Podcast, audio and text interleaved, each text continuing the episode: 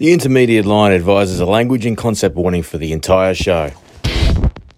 G'day, Rodney from Australian Fly Fishing Outfitters here. Really looking forward to this episode of the Intermediate Line podcast with Chris and Voltsy and a very special guest. Strap yourselves in, grab a beverage, and let's have a listen. Bye.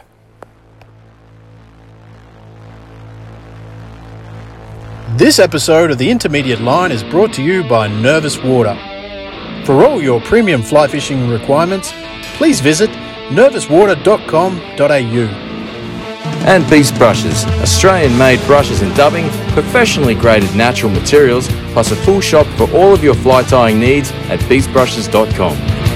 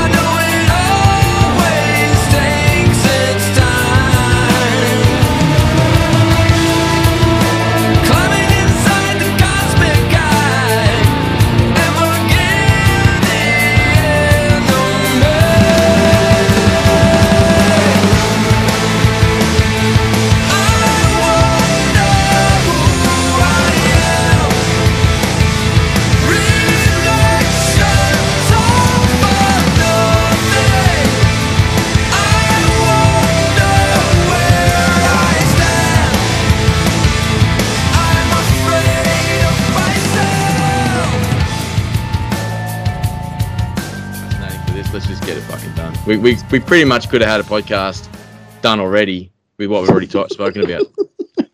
It's always the way we always burn these podcasts so hard in the intros when we're warming up. But anyways, it's recording now. Okay, cool. Are you ready for my radio voice? Let's hear it. Welcome back, folks, to another episode of The Intermediate Line.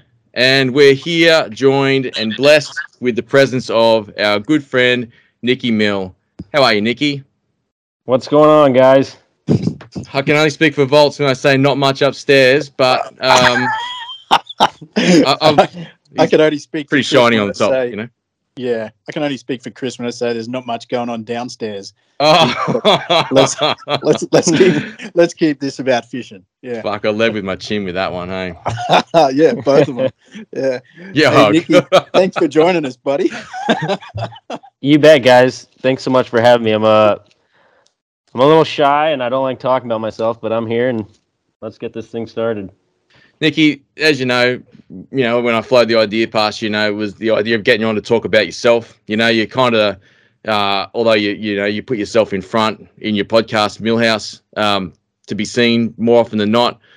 But we don't know a lot about you, mate. So I guess, I in regards to your podcast, I guess I just wanted to open up by saying, like these stories that you guys have on the show and, like this rich tapestry of characters that tell such gripping stories, what make Millhouse, in many people's opinion, arguably equal with our podcast as a worldwide phenomenon, and I just wanted to say great job, man, Thanks, man. I don't know if it's a worldwide phenomenon, but well, we have either. We have fun doing it. The whole inception started where the best conversation takes place after the water, after the fishing day, when you're having a beer with your buddies, your mates, and through my father, he knows so many influential people in the fly fishing industry and the fishing industry in general. And I was like, I just passed the idea on to my dad. I'm like, let's start a podcast and get these conversations on air and save for the rest of time. So we really kind of pride ourselves in saving the history of fly fishing, but before they're lost and before these great characters go away, we want to preserve and save these stories. I want to get into that, and I guess when we listen to the Millhouse podcast, we see a relationship form on air between you know, the two people involved with the podcast. But, you know, and it's not that far removed for people to know that you guys are father and son. But you guys seem to have quite a unique relationship for a father and son. You know, do you want to sort of just set us up a bit of a foundation and just tell us, you know, what's your relationship like with the old boy? Yeah, I mean, my father is my best friend. He's my mentor.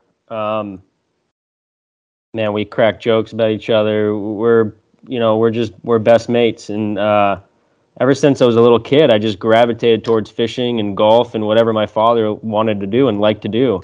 And my other brothers didn't. You know, I skateboarded. We raced motocross. We did everything. But I really enjoyed, you know, hunting and fishing and doing stuff my dad loved to do. And, you know, my dad used to take me bait fishing for tarpon and sharks and fuck whatever would bite. And I was all in, you know, even catching mullet with a cast net. I was just infatuated by it. But yeah, it's grown to more of a best friend relationship than a father-son relationship. Mm. And, shit, now with this podcast, I see him all the time and fuck, we just have so much fun together. I love that guy. Has the has that dynamic changed as far as with the inception of the podcast and you know, being sort of a modern you know, form of media, as far as like you guys would be? I mean, you guys have both got defined relationships within this, but you know, you guys would be. You sound like, I mean, you're already best friends, like you said. But I mean, is it are you guys really well and truly on par in regards to the podcast? Yeah, we are. We definitely are. And we have some arguments and some disagreements. And I always like, hey, this is his line. You know, we argue about something with the post-production or whatnot. And he's like, oh, I've had a TV show for 9 years and I fished all over the world and I did this. I'm like, yeah, but that was like 100 years ago. Times have changed. Like I have some say in this too now. Like it's kind of, you know, we both have our equal parts, and we both bring something to the table, but we do argue about some little stupid things. But it works out great. Someone just wrote an article about, I don't even know, Millhouse or whatnot, but what I told them is I've never been jealous of my dad, not once. I've never had a jealous bone in my body. I really admire everything he's done, and never been jealous, and it's worked out. It comes across like that too, mate. And I also want to compliment you for being sensitive to the Australian audience by using the word "mate" as well, Nikki. That's Yeah, you see how I threw that in? Yeah, it rolled off the tongue beautifully. You know, that's it was really good. You can tell since the last show, like we did give you a bit of time to practice your Australian accent, but you know you obviously put a bit of time into it since the last time, which I think was nearly a year ago. I think since we spoke to you and Andy, right? Yeah, that's right. About. What's that, mate? Yeah, that's right. Yeah. Beautiful. Hey, is this Steve from Geraldton on the phone we've got here? It's sounds like it's a great accent, mate. You've really nailed it. Thanks, mate. Neville from Noosa. Yeah, you've been to Australia. I'm very cultured, so I have to throw in the mate once in a while. You've been to Australia before, haven't you? As well, you told us. I have. Yeah. Yeah, I have. Yeah. That's yeah, so you know, it's you can see that we're all starving for tarpon here, right? You know what's funny? I fished we didn't get into this last podcast, but I fished Lizard Island? Oh yeah. Yep. Yeah, I fished Lizard Island. And that's about it. Yeah. I think we caught like kingfish, or they look like our Spanish mackerel or kingfish or something. Oh yeah. GTs. Yep. Yeah, that's right. You guys, what we call Spanish mackerel, you guys call king mackerel. Is that right? Or yeah, no? That's right. Yep. Yeah, that's off Cairns, I believe, Lizard Island, in the vaults around about there. Yeah, that's the closest city. You would have flown into Cairns. It's a wonderful place in the world. Yeah. Mm. Yeah. Well, sorry to get off on a tangent, but yeah, no, that's all right. We are well known for our tangents, Nikki, and I could tell you by now that after 135 episodes, we can go on 7 or 8 tangents. I will bring it back. At some point. I love it. And I'm going to do it right now. So, like, well, speaking of the last time we had you on, you know, when Andy was quoted in saying that he considered you to be the creator of the show.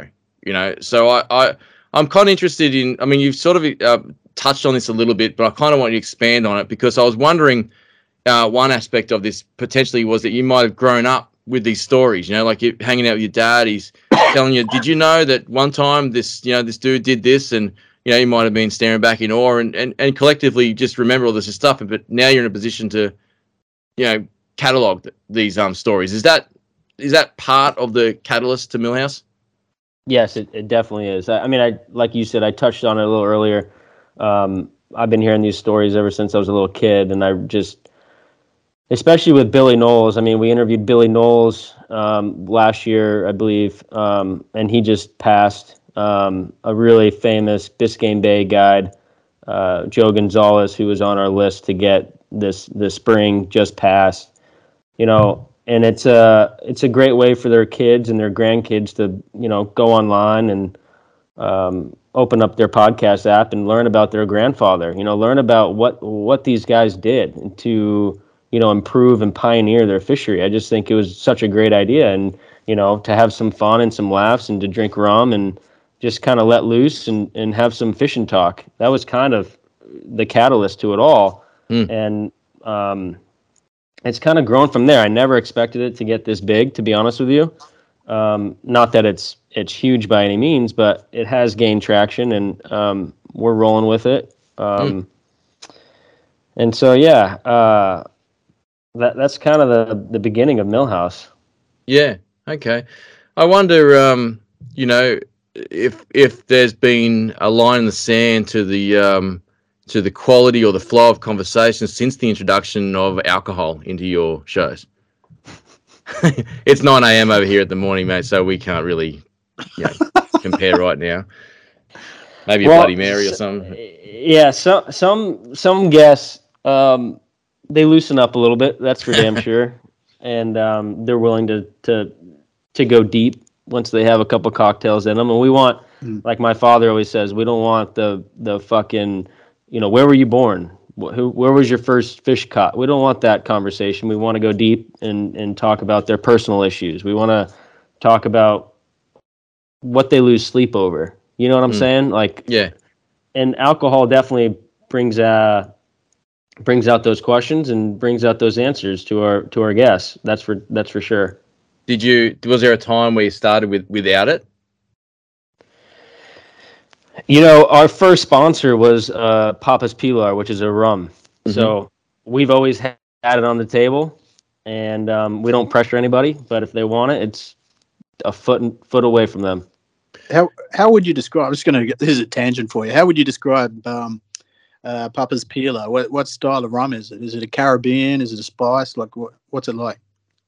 They have a dark and a blonde rum, and I'm not a fucking rum enthusiast, but it's good. And they sponsored the show. Kevin, straight on the rocks. What's your favorite one? Oh yeah, straight on the rocks. Yep, straight on the rocks, or a little dark and stormy, a little ginger beer, and a little splash of lime. Yeah, that's nice. I love that. It's good. Yeah, cool. Man, I tell you, anytime I hear like rum nerds start to talk about their rum, you know, I can appreciate it, but I'm like, eh. But when I hear someone go, you know, I'm not a rum fan too much, but it's fucking nice, then I know it's a good drop, you know? I know that I'm going to probably like it too. Listen, I'm not going to bullshit you guys. I'm not going to like come up with just create a fucking, yeah, this is a spicy coconut rum from the far reaches of... fuck, I don't know, Guatemala. No, it's a good rum, and we drink it. Oh, you know what, mate? I would have loved to hear you bang on about the scents and the characters of the rum and the vanilla notes from Sumatran coconut and you know, whatever. But I'm glad you did it your way as well, mate. That's that works well. It's you know, you guys do well for your spono there in that respect. You know that it's, you know, it's front and center with every show, and like you'd be pretty dumb to miss it, that's for sure. So, you know, I'm sure you guys have got the integrity to not be pushing something that you wouldn't drink yourselves. So that's it's pretty good. I'm they owe us a bottle now, right? I'm seeing if it's available here in Australia. Yeah. That's a good question. I don't think it is. Would you like us to give you our address for them now that we've talked about it so much? Is that? Well, I'll send you a couple bottles. Okay, sounds good. We'll send you some kangaroo tails or something. Yeah. Yeah. Hey, Nikki, getting back to the line of questions there, mate. I'm interested to know your thoughts on. I mean, assuming that your dad felt the need to impart some of these stories on you from a young age, and I'm assuming that. I mean, based on what you spoke about, I don't think that's a bigger jump. Why do you think that he felt the need or thought it was important to, discuss these stories with you? Well, I don't think he sat me down and said, "Listen, kid, this is how it was." It was more like when we were fishing, he would tell me about stupid shit that would happen to him, or about, the guys that came before him, or about a bank or a flat we were fishing. He would say, Harry Spear used to take me here, and we caught, 2 10-pound bonefish on the last day of the spring fly, or this used to be Steve Huff's favorite spot, and it was just. These characters and these names would pollute my brain. Like, who the hell are these guys? Like, because I think of my father growing up as he was the man. He was the guy that taught me everything. And for him to speak on behalf of who came before him with such high regard spiked my curiosity, and I wanted to know more. That's basically how it evolved. Sorry, Nikki, you keep going, mate. Apologise. No, go ahead. Oh well, what I was thinking in regards to that question was, starting out here in Australia, a lot of the stories that come across to us, and I'm sure Volts could agree with this, they do seem to stem from where the area that gave birth to saltwater fly fishing, which is these guys that you're talking about on your show.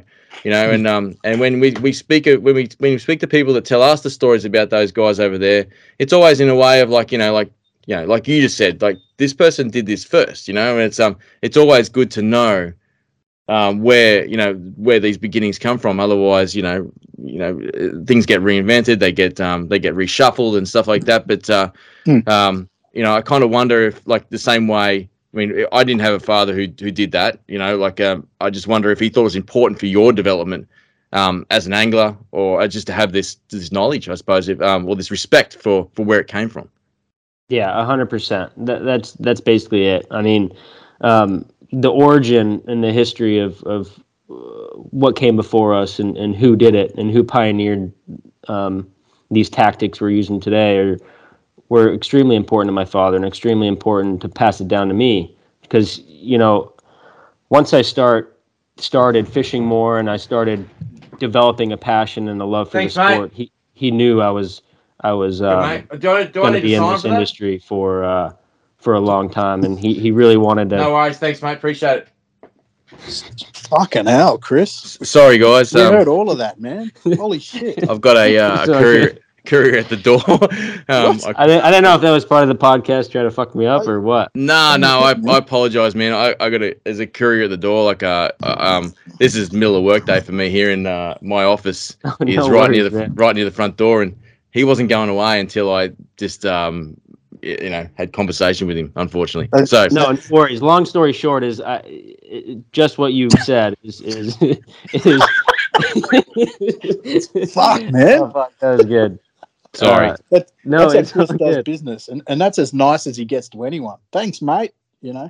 Anyway. I'm like, can you fuck off now? Yeah, fuck off, dude. Yeah. Anyway, next. See you in the NT.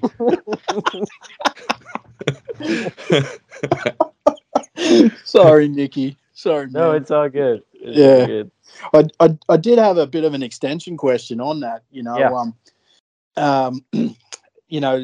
Obviously in its broader sense, history, our learnings from the past are the, probably one of our greatest, pointers to the direction of the future as well. So, and in a fishing context, that, that's so cool, because we can see where pioneers have come across challenges, how they've met them, and that could be in anything from tackle to fly to approach, and tactics on fish as well, and documenting all of that and bringing it forward, you know, centralizing it is so important, because, and you guys do it so well with the videos as well. You're taking, you know, you're taking information that people may have not even published in the past, and putting it in a format that everyone can see and understand and absorb. It's really good. And I just want to say thanks for taking the time to do that, guys. That's fantastic. Oh, I appreciate that. Yeah, we always wanted to incorporate video ever since day one. I mean, it's one thing to hear a heartfelt story, but it's another thing to actually see their emotions and see their face wrinkle and get teary-eyed. Like, that's the juice. That's what we want to. That's what we want to capture. Man, you guys, oh man, Dave Bradley's calling me. Dave, if you're listening to this and you're ringing right now, I can't answer the phone, dude. What was I going to say? So yeah, mate, there must have been a time, right, where you know, you've had this idea, walking around town, you know, just listening to, I don't know, T-Pain or something like that, and you know, while this music's just coming through your ears, you probably thought to yourself, you know what, I'm going to start a podcast. So there must have been a time where you sat Andy down and gone, hey, I got this idea. Tell us what that conversation went, how that went. Yeah, I know that moment very well. It was, I flirted with that idea with my father for, I would say, 2 years before we actually started. And I told him about, you know, what my vision for this would be. And he always said, I don't want to go back to work. You know, I want to stay retired. I want to do what I want to do. I'm fucking tired of that. I don't want to go back to work. I said, Dad, it's not going to be work. It's going to be chatting with your friends. And, you know, there may be a little bit of, you may have to study a little bit for some sort of guest, but it's just going to be chatting with your buddies over a beer, just like a day on the water. And I flirted with that idea with him for a couple of years. And Tom Rowland, do you know who Tom Rowland is? Mm-hmm. Yep. Tom Rowland came out. Yep, exactly. Tom Rowland came out with a podcast, mm-hmm. and I was like, "Fuck, we got to do it. We have to. This is it. This is the time. We got to do it." And so I just started purchasing stuff, and I didn't even tell him. And I started purchasing mics, and I started purchasing headsets, and all that stuff. And I was like, "We're doing this." And he was hesitant. And I said, let's, you know, we need to have a big name on first to establish us.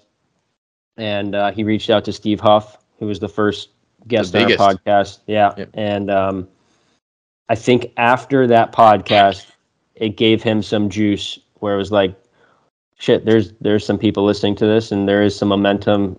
You know, he felt good about his work. He felt good about the podcast. He liked the idea of preserving the fly fishing history, and it started to build on him. And from that day, he's all in. He loves it. Hmm. So was there? There must have been a point that may have cracked a dry smile on your face where he's going, you know what, Nicky, fuck it, you were right. Yeah, I mean, I think, I think after we did Steve Huff, the second podcast with Tom Evans and Dean Butler, and the third was Flip. He saw the numbers, you know, he got phone calls, he started seeing texts, saying people saying how much they enjoy it. And it's just, he started, I don't know, coming to the realization that, fuck, this is pretty cool. Mm. It wasn't a moment where it was like a red light came on and he said, you were right. But it was just over time. Mm-hmm. You could tell that you were right and he was wrong. Is that what you're saying?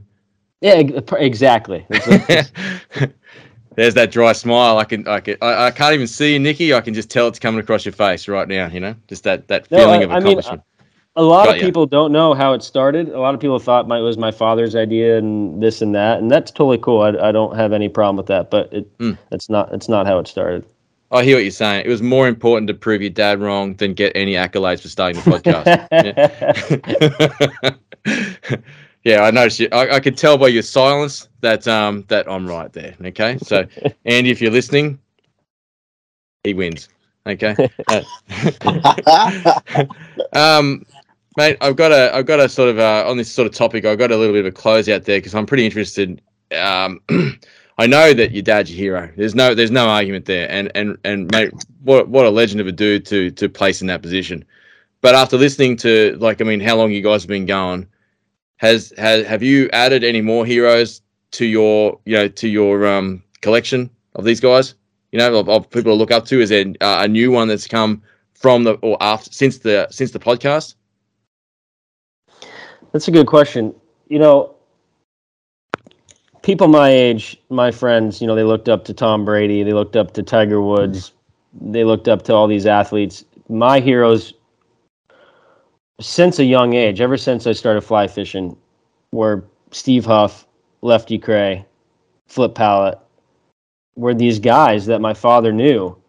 I would say they remain the same. Mm-hmm. Those guys that I look up to, that I consider legends, and I think the legend word gets thrown out a little too often these days. Mm-hmm. But you know, the Joe Brooks, the Lefty Kreh, the Steve Huff. I mean, those guys were the man.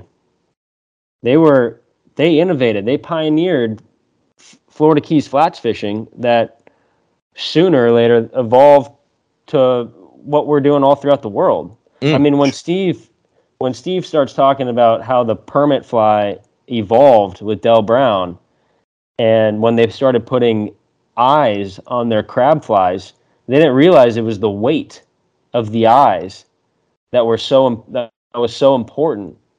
It was where the fly was in the water column that was basically allowing them to catch these permit and get these bites. So when Steve talks about the fly design, and when, you know, God bless Lefty, but Lefty's gone, but when he starts talking about the casting, I mean, I don't know how many books Lefty's written about casting. I mean, the guy's a genius. Mm. You know, there are a couple other guys in the lower keys, like Timmy Carlisle that we interviewed. I fucking love Timmy Carlisle. I mean, salt of the earth, dude. I think he's almost 80. He's still pushing his boat around. But I don't think since the podcast started, I don't think I have any more heroes than I did when I was 13 and started, but I've gotten to know them much better, that's for sure. Yeah, okay. I think it's interesting how you hung on the definition of the word legend there. You know, it is a big title to put on someone, that's for sure. But I think the guys that you highlighted there, whether they're with us or not with us anymore, are pretty fitting of that title, even for us who live in Australia, and I'm sure guys in Europe and South Africa and anywhere, you know, that are influenced by what, you know, started in that part of the world would wholeheartedly agree. It's really interesting to hear someone of your position that gets exposed to so many talented people that have all got a great story to tell. Stick to that sort of I wouldn't call it, I was going to say obvious, but it's not obvious. It makes sense because it is what it is. You know, they're like right. Those guys that you mentioned there have well and truly earned that, you know, probably, you know, head and shoulders above many other people. And yeah, no, I guess I'm just agreeing. The long way around. Yeah. Well, mate, I guess I'm interested at this stage of your life and you know, everything that's the sum of what's going on now. What does fly fishing mean to you now? It's pretty much everything, really. I don't want to say I've made a career out of it, because I wouldn't call what I have a career, but it is my life. You know, it's a couple days from May 1st, and all of May, my father and I rent a house down in the Keys, and we tarpon fish, and we get a lot of podcasts done that month. I go back to Colorado, which is where I live, and I guide trout fishing, which you guys should be sorry for me. Guide trout fishing until about September, and then I'm an elk hunting guide for a couple of weeks in September. I fish October, and then the winter months I kind of get by, scrape away. I worked retail for a couple of years, and now I'm going back and forth to Florida to get more podcasts, and this podcast is really starting to turn into a business. But it's everything. I guide, and on my off days I fish, And then what I call work is I talk to other fishing guides. So fly fishing is just, I mean, it's in my blood, it's in my DNA, and that's what I love to do. Yeah. It's what I think about all the time.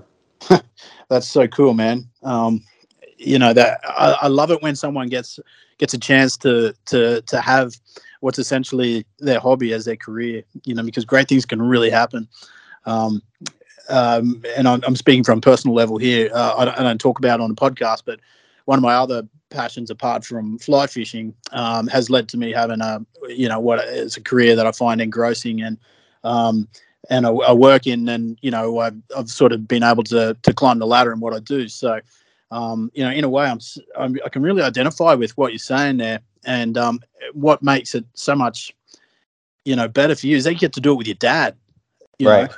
And that is amazing. You know, my dad, for example, he's not really into fishing. He didn't introduce me to fishing, certainly doesn't fly fish. You know, he gave me my love for the outdoors, and I love him deeply. You know, I'm very fortunate to have, you know, a dad. A lot of guys don't. And you know, it's really, you know, from your point of view, you know, I don't want to say, you know, make it sound like you're lucky, but it's really cool, man. What you got going on is fantastic. Can I ask you, I just want to examine that angle a little bit. Is there much sort of on the water competition between you and your dad? In the early years, you know, not from his point of view, but from my point of view, I always wanted to be as good as my dad. He always caught more fish, got more bites, did this, did that. And I always, like I said, I was never jealous, but I wanted to get to his level. And I don't think I wanted to put in the time to get to that level. Sure. Which is, it's idiotic and stupid. You have to put in the time, as you guys know. But no, now, you know, I love pulling him around. I love being on the back of the boat as much as I do on the front. And I know that sounds so cliche, but I'm not pulling the boat 300 days a year like Dustin Huff and these other guys. So I really love pulling the boat and watching. You know, that's interesting. When I first started fishing, I learned the most from the back of the boat because I'm a visual learner and I can see what my dad was doing. Mm-hmm. When I was on the front of the boat and my dad was yelling at me from behind, you know, when he says, stop the rod when you come forward, you know, I may be thinking something in my head, but he may be thinking something totally different. But to actually see him doing that from the back of the boat, that's where it clicked. And that's where I learned most of you know, what I have today. Being in that learning environment, like a front seat to excellence. Right. Man, that's totally true. Yeah. That's a real privilege, man. I'm glad you grabbed that opportunity with both hands. And another fun extension question here, mate. Who's a better caster between you and your dad, and why do you think it's you? Oh, well, like no question at all. There's no argument. My father is 10 times better caster as I am. Oh, wow. Like not even close. That's, wow. That's amazing, man. It's how long have you been fly fishing for, Nicky? Let's see. I would say 15 years. Wow, that's no short period of time to get proficient at casting, and to say that another person is 10 times better than someone who's been fly fishing for 15 years. Well, maybe not 10 times, but he's much better. Yeah, he's right. A lot better. I mean, especially like I don't know how to put this, but I can get the fly where it needs to be. He can get the fly where it needs to be, but a fucking perfect cast, like visual. I'm not a pretty caster. I don't cast over my shoulder very well. Mm-hmm. I'm a sidearm caster. I get the fly where it needs to be, and I feel like that's the most important part of the game is getting that fly in the fish's area of awareness. But he is just, he's so good. I don't know. I mean, even when I'm the guide I fished tournaments with the past 7 years, his name's Eric Herstedt. Yep. For the 3 practice days that I have with him before the tournaments, my dad will come along and he'll get some shots. And just to hear someone else, like, see my father cast and fish, and to hear their reaction is like, fuck, man, I suck. That when my dad fishes, I mean, Eric is like, holy shit, that's good. And he never says that about me. Fucking never. Fuck you, Eric. I'll tell you, I've got a really brief story. I don't mean that. I got a really brief story. 2010, we were fishing in up the Northern Keys, actually. We're off Islamorada, and we'd gone north from there to Marathon. We were with a guide who was described to me as a protege of Eric, Brian Esposito. Do you know him? Very well, yeah. Yeah, Captain Brian. Yeah, nice guy, hell of a nice guy. And we were, I can't remember exactly the name of the flat. It's a long time ago, clearly. And he said, "Yeah, see that boat over there?" And I said, "Yeah." And there's a guy there throwing. Like, as Captain Brian said, he's throwing lasers, dude. And we think he goes, "I think that's Andy on my mate Eric Herstedt's boat." I'm like, "Oh shit, yeah." But if it was him, man, the loops were tight and they were fucking smooth, and it went a long way. Yeah. He's good, and it's just time on the water. He's been doing it for 40 years, you know. Yeah. Man, that's pretty cool. Yeah. Nicky. Oh, sorry, Volts. You got more, Volts? Yeah, sorry. I got one more. You know how Dave Bradley rang you just before? Yep. I sent him a text message while you were talking. "Hey, dude, just recording with Nicky. You got a question?" And I said, "Can you put that question in a format I can read out?" Okay, so I'm going to read this word for words, verbatim. This is from Dave Bradley. He's one of Australia's well-known and premium permit and saltwater fly fishing guides. "If you were having a tough day and fish were being cunts, would you rather be on the bow or polling platform?" Polling platform, no doubt. Yeah, right. And yeah. I cherish the day, I meet Dave, because I've texted with him and I've messaged him. He seems like such a cool dude. I want to meet him so bad. But yeah, the polling platform. I love to pull. I love to. It's the hunt, right? I love to find fish, and when it's boring, even when the fish aren't swimming, I'd rather be pulling than sitting with my dick in my pocket. Yeah, cool. Hey, Nicky, I got an angle that I want to explore your guiding aspect in regards to elk and even the trout to a certain degree, but just in regards to being a guide. And seeing so many people faced with that opportunity to, still their beating heart, so to speak, with elk or even trout or even the tarpon, what do you think it is that makes your dad such a good caster in that moment? Because I mean, the skill of casting is, plenty. Sorry, let me just expand on that. The skill of casting is, a lot of people can do that in the park on the grass, but put that animal in front of people's faces.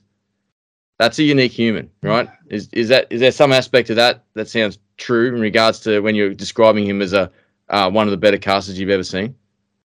Yeah, it is. And to go back on your initial statement, I guide in quotations, but to call myself a guide, I'm like embarrassed, because guides to me are these Doug Kilpatricks and Dustin Huffs. These are fucking guides. I'm not a guide. I take people fishing. I take people fishing for 4 months out of the summer. And majority of the people have never even touched a fly rod. So it's kind of embarrassing to call me a guide. But anyway,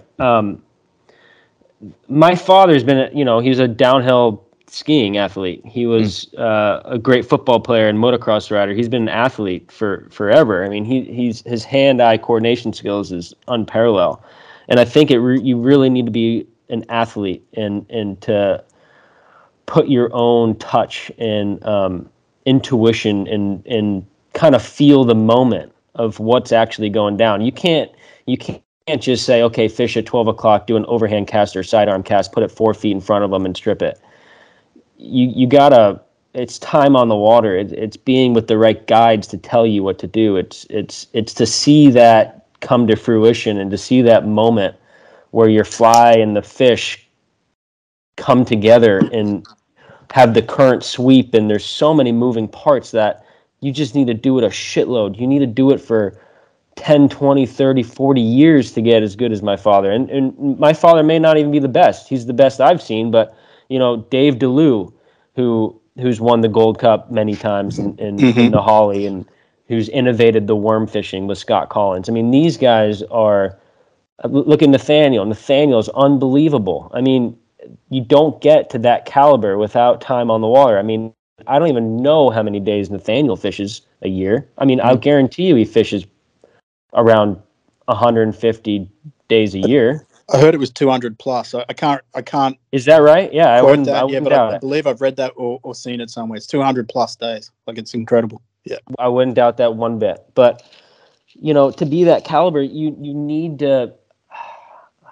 Nathaniel always told me stuff. He said, "Go out when it's shitty out. Go out when you can't see. Go out when it's blowing 30." You know, so many people want to go out when it's blowing 5 miles an hour and the sun's high. But you got to go out when it's shitty. You got to go out when it's nice. You got to go out when it's windy, when it's calm, when it's rainy, when it's. You got to experience all the conditions. You just need to be out there. And it's the same as like playing golf or being a professional cyclist. Like, you just, it's more revolutions. Like the cyclists say, time in the saddle. That's everything. Time in the saddle. Tits. But, I mean, sorry, right? Keep going. No, that's kind of my. End of my thought. Yeah, I can understand what you're saying there, and you know, anyone. I mean, I shouldn't say anyone, but a lot of people can probably, you know. Did I not answer the question? No. I didn't answer the question. No. Maybe, I mean, in part, yeah. But what I'm getting at, I suppose, what I was kind of hoping to hear was that that unique part of something that a skill that can't be developed. You know, it's a skill. There's something there that's unique to that human, like whether it be a low resting heartbeat or something like that. There's just some sort of you can like, for example, I've seen it before, and I would imagine the reason I brought it up and started that question is as a guide. You know, I didn't mean to. I hope I didn't. I mean, I was just using a word that you use, I suppose, but I didn't want to insult you or insult other guys. No, you didn't insult me at all. I just wanted to let you know how I felt about that. Sure, but I guess it was more of a comment that would give credit to the fact that you would have seen a lot of people in pressure situations, you know, for that, lack of better term, that buck fever, you know, which can relate to anything a lot more than, you know, bucks, you know. But do you know what I mean? Like, do you think that there's that X factor there that might be just unique to some people, that you know, regardless of their hand-eye coordination or the skill that they've got or the time they've spent on the water, there's just still that, you know, that ability to be calm in the face of a potential epic scenario that's about to unfold, you know? Yeah, and I'm going to sound repetitive again, and I'm sorry, but I truly think the answer is repetition. He's caught so many fish. He's seen so many tarpon bites. It's like if you've been trout fishing or fished for bluegill your whole life, and you book a trip to the Keys and you see your first tarpon swimming down the flats, you are going to shit your pants. Mm-hmm. You know, it is nerve-wracking. You're intimidated. It's very hard to get the fly where it needs to be, even if you can do it, because it's the first time you've seen a 100-pound dinosaur swim down a flat 3 feet of water. It's intimidating, like you said. But if you bugle massive elk and have fished for marlin, and if you've done things that maybe not exceed tarpon fishing, but to that caliber for a long period of time, and if you've caught big fish and if you've seen 1,000, maybe tens of thousands tarpon bites, you don't get nervous anymore. The nerves go away, and it's just another opportunity to catch that fish. It's pretty interesting here, you know. I reckon to ask someone like yourself this question, I mean, like you said, like Andy's got a fantastic repertoire of sporting achievements behind him. So's your mum. You know, like both world-class athletes, you know, and I wonder if you're answering that question because, you know, you might genetically have that same thing, and it just means more time on the water, or maybe you don't need more time on the water. But I mean, for someone like in that pedigree, you know, it might not see it, you know, like it's I see people that just, I mean, I'm sure you would see, and that's why again I mentioned the guy because of the amount of people you'd see, but I'm sure that there's been times where you go, the only reason, the only thing that that person's like, let's say that these people have got the same amount of time on the water, but they'll still fuck a shot, you know. But there's someone arguably like your dad, which I haven't seen fish, that might have a 99% strike rate, you know, compared to someone who's got the same amount of time on the water, that might be around 80, you know. There's got to be that. I just think that there's got to be that X factor, you know. There's got to be that person that's got that low beating, like a low resting heart rate. That's all I put it down to, I suppose. You hear people that entertainers and stuff, they can just don't get nervous before they go on stage. You know, they just got that I wouldn't say genetics, but they just got that make. You know, they just don't. They talk about and they go, yeah, I have a little bit of excitement, but no, I don't have any nerves or anything like that. And I just think that's I agree with you. I agree with you, and I think it also comes down to years of competition and years of being under pressure. You know, I'm being repetitive on what I said before, but no, that's fine. Him being an Olympic skier. I mean, he was skiing with the best people in the world. He skied in the Olympics. You know, he's racing the clock. He's been in competition and under pressure for so many years that it's just a fucking tarpon. Yeah. But I could be wrong. Yeah, Nikki, tell us about the elk. What, you know, we touched on this last time you came on. I didn't know we were going to talk about it at this time, but I didn't know that you you hosted trips for people with this as well. So I don't host trips, but I do guide for a ranch in Colorado. God, I'm struggling with this word, guide. I apologize. It's okay. It's all good. The first 2 weeks in September during archery elk hunting. So archery elk hunting that's the month of September in Colorado. Right. And, oh man, it's, if you think fishing for tarpon or permit or bonefish is cool, holy shit. I mean, this is just electrifying. I mean, if I had a tarpon fish or elk hunt, if I had to choose one, it would be no brainer elk hunt. To communicate with these animals. You know, my father always talks about communicating with the tarpon via the fly. Well, you're actually communicating with these elk. You're imitating a female elk to draw in the bull, and the bull just brings out this massive bugle, and it just lights up the woods. And you're like, holy shit, and you're here with a little stick and string bow. It's fucking, I mean, it's the coolest thing I've ever done. So I do that. I guide the first 2 weeks in September, and, you know, typical client, overweight person from Oklahoma or Texas who's never been in the mountains, and they get their ass kicked. Number one thing is they're underprepared and they're not fit enough to hike 5, 6, 7 miles a day in the woods, and they're drained, and they're they have a weak mind. They don't have a tough mental capacity, and they throw the flag. Not literally, but they just don't stay in the game, and it's all about persistence and consistency and boots on the ground. I mean, it's fucking tough. It is physically and mentally draining, especially when you're out there sleeping in a sleeping bag and tent. Man, it's just the reward and feeling of getting water in a spring creek or opening up a bag of trail mix to have a granola bar is like the greatest joy in the world. I mean, you have nothing. You're living off the land. It's just, I mean, it's the coolest thing I do. For a non-bow hunter, I'd love to get into it. But there's a guy I follow on Insta who you'll probably laugh going there, and everyone's heard of that guy. His name's Cameron Haynes. Yep. That right? Cam Haynes. He sort of epitomizes what you're talking about. You know, from a very much an outsider's looking in. He you know, he's got this slogan, keep hammering, and, you know, he runs 10 miles a day, shoots 10 arrows or plus. You know, lifts a heap. You know, his lift, run, shoot. That's his mantra. Is that what that sort of mindset, what it takes to be a successful sort of bow hunter on chasing elk?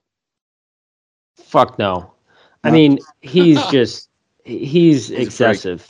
He's excessive. Yeah.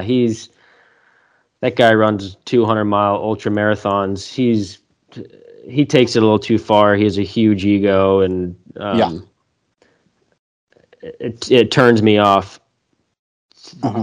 short answer, he turns me off. But for the most part, the mental capacity and just the grit, if you will, is very important. But you don't have to run fucking marathons and shoot 1,000 arrows a day and bench 350 pounds. No, I mean, he does that because he has many sponsors and he needs content. So he throws that up and people like it. And it's kind of gross, but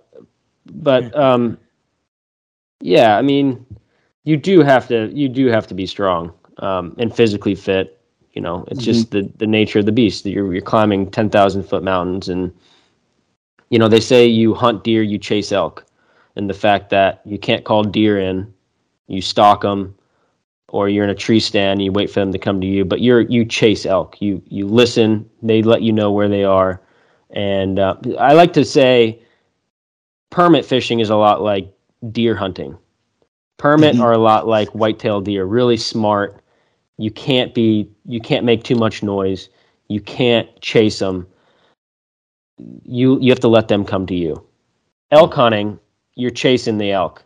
You know where they're going to be. You know where they bed. You know where they feed. You got to intercept them. Same thing with tarpon on the ocean. You know they take this line. You know they take this edge. You're going to be here in the flat. You're going to intercept them at this angle. It's very similar. And I think elk is very similar to tarpon fishing in that regard. Nicky, we could quantify almost for a type of fishing that anyone would be familiar with around the world, no matter what they do, in personal satisfaction versus shots. And by personal satisfaction, I mean, you know, when you talk about the personal goal of finding spring water or opening your trail mix pack, and compared to the amount of yield you get of meat, you know, because I know you're killing these animals to eat them and stuff like that. There's no catch and release with this stuff. So what would be the ratio, whether it be in time or just, you know, shots compared to personal satisfaction? I mean, this elk hunting seems like it's a personal war almost. Like, you know, you got to battle yourself to get what would easily be assumed as the prize, but the prize of getting back and having accomplished, you know, a shot isn't probably, you know, obviously that's the goal. You see where I'm getting with this? You know what I mean? Like, it's seems like there's a lot of shots compared to what you got to endure as fishing, compared to what you got to endure after shots with elk, right? Oh, that's for sure. I mean, that definitely. I mean, I went on a moose hunt in Alaska this past fall with my buddy, and it was a 10-day. We got dropped off on a remote river, 100 miles. I think it was 75 miles from the nearest town. We got dropped off on this river on a 16-foot raft, my buddy and I from Colorado, in the middle of fucking nowhere. We don't know where we are. And it was a 10-day hunt. It was a 110-mile float trip, and we had 2 moose tags. I had my bow and arrow. My buddy had his rifle. On day 8, he killed a moose, and I never got a shot, but it was the most rewarding, best trip I've ever taken in my life. I mean, all the emotions, it's just fucking brutal. And I never killed anything. I didn't get any meat. But just being out there in the elements, not knowing where you are, hearing the howl of wolves in the morning, every day you're trying to stay alive. I mean, not really, but you know, you're making water from a freaking glacier runoff that, you know, looks like iced tea. I think I got like Giardia from that because I was sick for 2 weeks after. But it just it's just something about being out in the woods with no one around and living amongst the animals. And you know, like you said, I never killed anything, and I wasn't on that trip to bring home a trophy. I think trophy hunting is fucking disgusting. You know, I go for meat first and foremost. I go for the experience, and then second, I go for obviously the meat and good times with my buddies. But you know, I don't know if this is answering your question, but a shot. You know, if you get a shot on a skiff or something, it's like, you know, I don't know how to answer that question, but it's totally different. I mean, are you? Is the question kind of relating like shots to fishing versus like the experience of being out there? Yeah, I guess what I'm trying to highlight with that question, I suppose, is you know, the I didn't have the question prepared. It was basically came to mind after what you talked about weak-minded people. You know, like I could imagine them walking through the bush or the whatever, you know, the bush and just going, how far have we fucking got? How long are we walking for now? Can I have a drink of water? You know, like it not relishing that part of the experience or not expecting that part of the experience. I guess for an experienced hunter such as yourself, you know, I wanted to get your perspective on it, on what your expectations of a hunt is, you know. So as we take an expectations as a fisherman, it might be higher to expect shots when we're guided, but when we're, you know, learning a local area or going to a new spot unguided, you know, you kind of got to take on board that expectation of the journey as opposed to the goal as being part of the experience, I guess you could say. And I guess that's what I'm getting at more than anything else. And then I guess I was just opening that up as in the ratio, you know. And I totally agree with you. I mean, I much prefer doing it on your own versus getting a guide. You know, we could have easily got a guide for that moose hunt, though we didn't. Whenever we fish a new river in Colorado, it's like I get so much more satisfaction figuring it out on your own. And so does my father. So if we want to go, I mean, just to give you a general, input on our tarpon season, we're down there for the month of May, and every day we tarpon fish. But if the fishing's really good and we've caught a lot, and we want to do something different, and we want to go permit fishing, we don't know where the fuck to go. I mean, we know, my dad knows the general area, but it's just figuring it out, like. 2 years ago, we went bone fishing, and I think we saw like 2 bonefish, and we caught one, and it was like that day stuck with me more so than fishing our normal spots for tarpon and catching 2 100-pounders, a little 2-pound bonefish, because it was new territory. It was figuring it out. It was where we've never been before. That is the motivation. That is the drive. And I think, I don't know how you feel about it, but if you're fishing somewhere new, I like figuring out, okay, you know, this sink rate on the fly seems about right. This leader, you know, tippet seems about right. You know, I'm going to cast up here. I'm going to let it drift. I don't know where these fish are, but I'm going to figure it out. It's the self-satisfaction you get with figuring it out that drives me more than, you know, booking a guide and saying cast over there. Yeah. No, I can definitely associate with that. I feel the same. You know, people who listen to this podcast will know that there's been plenty of times that I've put them to sleep splitting hairs on shit that probably most people wouldn't consider it to matter. But it's it's definitely all adds up to what you're saying there. And to me, to sort of answer your question, I suppose, you know, sometimes catching the fish, coming away with you know, like I speak about on this podcast a lot about the benefit of donuts, and by donuts I don't know what you guys call them, but just catching nothing. It's a zero, you know. Yep. You know, like there's so much to learn from that, you know, and it's just part of, and I guess it's along those lines of what we're saying, it's part of the journey, you know, and it's, yeah. So, I mean, it's an essential part, you know, and I think to be disappointed in that or to not learn from that is so stifling for any sort of hunter, whether it be a fisherman or elk hunter or whatever, you know, it's an essential part of getting better. It really is. And not so much not catching anything. I mean, taking away the observations that may not be as glamorous, you know, or taking away the trophies that may not be as glamorous, as in like, you know, there's no fish here. I can add this up to see why. I know not to come back. That's a massive feather in anyone's cap, you know, just something, a small example like that, in my opinion. So it's I totally agree, but that's if you examine why there was no fish or why there was no, or yeah, that's if you really take a closer look and to say, why did I fuck up or why are there no animals here? Yeah, no fish here. But yeah, so many people just go, "Oh shit, it was a bad day." It's like, well, maybe it was a great day for someone else. Yeah, you know. And if you don't look into it, you're gonna have a lot more bagels in the future. Yeah, bagels. Yeah, yeah, man. That's exactly right. And that's a point it must come up on nearly every show we talk about, you know, for sure. So it's really interesting to come along. That's where my start of the questioning was coming around to, you know, was your point of view, your perspective on the journey, I guess you could say.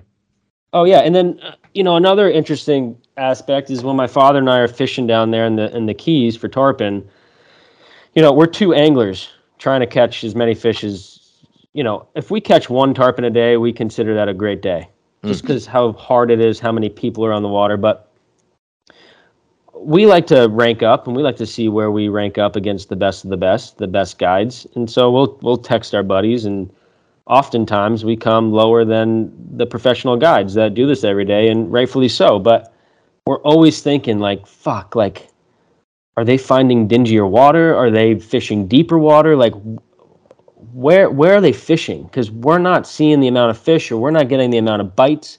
We may be seeing a lot of fish, but where we're fishing, they're not eating. So what are we doing wrong? Do we need to fish more near, you know, more channels? So on that falling tide, it brings dingier water out.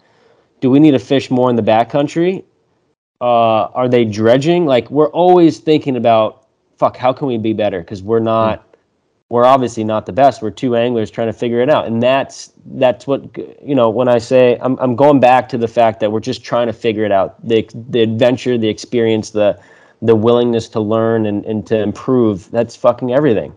I'm listening to you say that, Nikki, and I know, you know, you're talking about fishing with your dad. What is the 5-time Gold Cup winner? Is that right? That is correct. You couldn't, I mean, what a high standard to be still, like, have a boat mentality, a team. I've always seen when I'm fishing with someone on the boat, if someone else catches the fish, we haven't donated for that. It's a team effort. And the way you're describing there, I can really associate with as well in that respect. But here's a combined team there with you know, like an even closer bond of being a father and son with these accolades that come with it. Still talking in or taking a very humble approach of, like, you know, continually getting better. And, you know, I think it's a pretty refreshing thing to hear, you know, like, you could easily sit there and go, well, we're, you know, we are who we are. We're going to get the shots and we'll figure it out. And other people hold us to, their benchmark. So it's really cool to hear you say that, Nikki. It really is. Yeah. Well, it's the truth. You know, I'm not bullshitting. No, that's how we feel. That's the truth. You can tell that, you know, like, it's not, I know you can tell there wasn't any opportunity for you to lead into to bullshit that to make yourself seem humble, you know, or anything like that. So no, I mean, I appreciate you opening up with that. That's for sure. Yeah. I mean, I'm going to come back to the podcast a bit now. Yeah. I'm interested, you know, like, this question is probably a label for both of you guys, really, seeing that you've grown up with a lot of these stories. But, you know, is Andy, Florida, or both of you guys, Florida's unofficial historians, or does everyone over there know this stuff, this history of the area? No, I mean, I don't think a lot of people know about some of the stories we brought the attention to. You know, some may. You know, the Keys is a very small place, especially Islamorada and Key West and Sugarloaf. They're very small places, and everyone knows each other. So if you live in Sugarloaf or Key West, you've heard about Timmy Carlisle's story about him sinking his skiff and, you know, his wife Gloria hanging onto a cooler saying to Timmy, you know, tell my kids I love them before I pass, because she knew she was going to die. You know, but South Florida is a huge, I mean, I don't know how many millions of people are in South Florida, but no, a lot of people haven't heard that story. I think if you live in the Keys, you might have heard these stories, but for the most part, I mean, a lot of our listeners come from Atlanta and Texas and New York, and they're all over the state. So I can damn sure well tell you that they haven't heard these stories. But to say that we're historians, yeah, fuck no. Well, saltwater fly fishing historians. Let me narrow it down to that. Yeah, maybe. I feel weird saying that, but yeah, I don't mean to put you on the spot there. It's weird to hear you say. I mean, the volume of people compared to what we've got in Australia. Like, it's I think that for the majority of I don't know. You correct me if I'm wrong, Volts, but I mean, the people that are involved with saltwater fly fishing in Australia generally know the gist of where it came from. You know, is that right? Yeah, I think it's. I mean, our population comparison to the United States. I think what do you guys have got?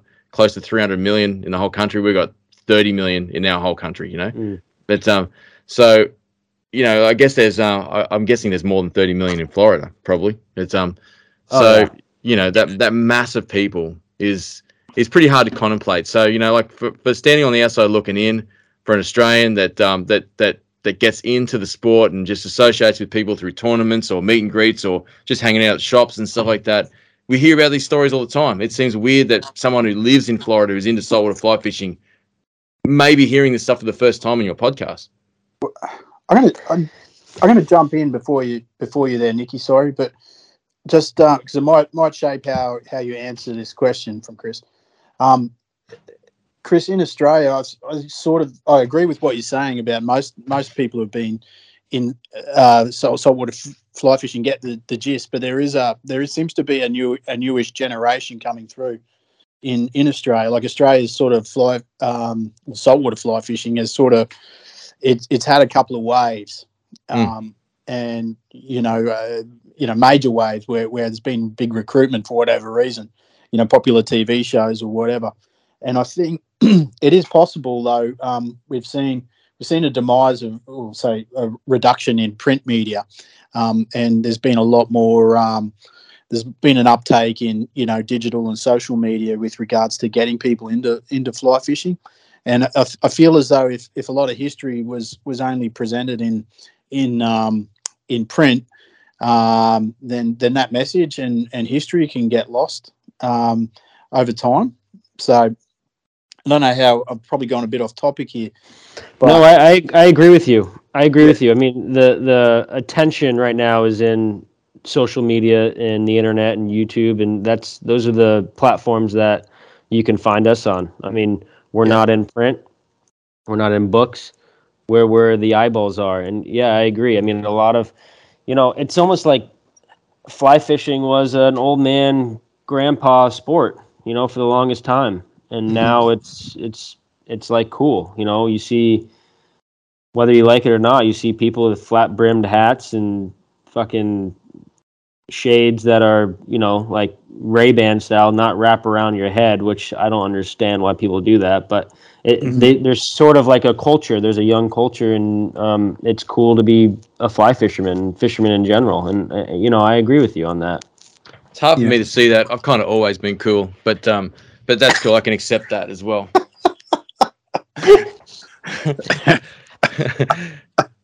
Yeah, thanks for jumping in there, though, Volty. Like you're right. It's I knew you'd be too humble to point that out, Chris. Yeah. Oh, I got no problem with it, man. Actually, but yeah,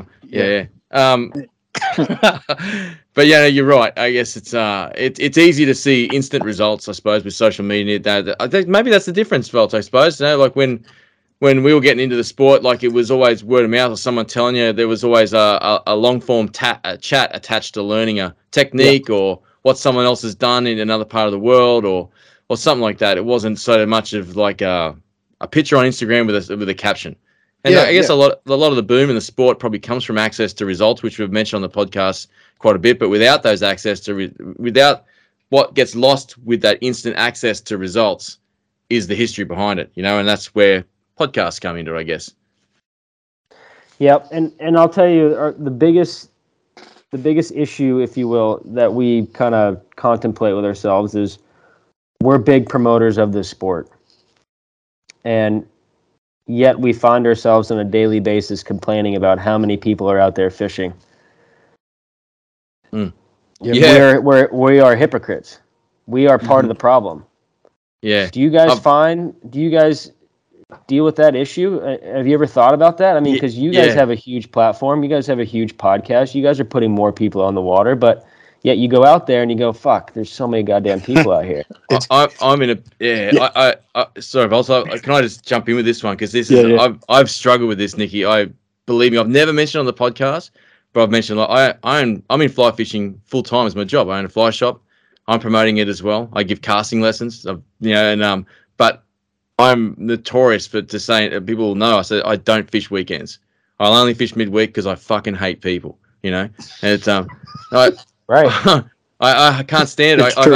I see someone that I can't even like tell the color of their shirt, the distance. I'm like, fuck, man, this dude's gonna come in my spot. It's gonna ruin the whole fucking day. And I'll go out of my way to avoid that. But fishing 1 o'clock in the morning if I have to, I don't care. I'll go out of my way. But that the hypocrisy of that of promoting the sport. I love promoting the sport. I love getting people in the sport. I love people loving the sport. I love people experiencing the same buzz that gets me into it.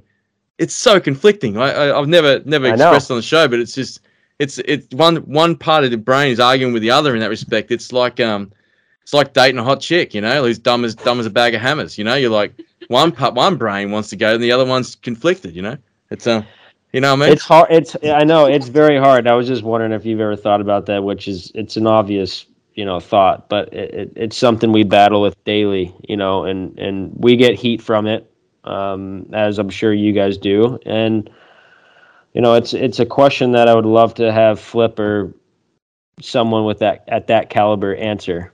Mm. Well, you got me. I'm pretty close, but I'll do for now. No, but yeah, no, those are, I wanted to hear your thoughts on that. Yeah. No. But, No, I hear what you're saying. It's no, you're right. It's yeah, Volta, you were going to enter into that as well, weren't you? Had some angle on it. Actually, it was funny because the noises I was making was I was trying to hold back the laughter. There was so many ironic comments there, you know, Chris hating people. I love people, but I hate people in the water. That's people hating Chris. You know, yeah. You know the irony, the massive irony of wanting to you know, like you want to share. Clearly, we want to share our love of fishing, but, you know, we might want to share that fish or that spot at that point in time. So there is a massive contradiction, and hearing Nikki express the similar sentiment. It's sort of, you know, something I can identify with. I'm laughing on the inside and agreeing with you guys at the same time. Mm. You got to be proficient at red herrings, you know, sometimes, and it's sometimes as they can be as obvious as fuck, you know, like you've got to do it, you know, like it's there's real friendships outside of the digital world that I have with people that it might have I might have associated with when worked out spots together and stuff like that. But here we are on a platform where we want to encourage others to share your results or to talk of past experiences so they can be motivated to go and do the same thing. But mm-hmm. they can be really location specific, you know, and if we mention that on a platform like this, well, I guess I will be fishing by myself for a while, you know. I guess it's I guess there's a plus and a minus to both ways you look at it. Yeah, I know. The spots thing, that's a big issue. I mean, we get heat from that, but you know, if a guest wants to talk about a spot, you know, we're not saying anything. You know, we gotta edit it out. Yeah, guys hit the bleep button on spots, I hear. And is that because of your guest that asked to do that, or? In retrospect, after the show? No. Oh, no. Our guests don't say anything. They'll just keep talking, rambling, and they'll say, oh, Craig Key, or no, so-and-so spot. And, you know, after the fact, I edit it out. They don't say anything, but I know we're going to get a lot of fucking heat and bad messages after that. So I edit that out. But anyway, do you guys have problems with that? Yeah. You guys don't talk about spots. We do, but I want to talk. We do have problems with that, man, and that's why we're masters of the red herring, you know. But you guys call it a red herring in the States. You know what I'm talking about? I don't, but I'm laughing anyways. A red herring's just a lie. Basically, you're just throwing people off the scent, you know.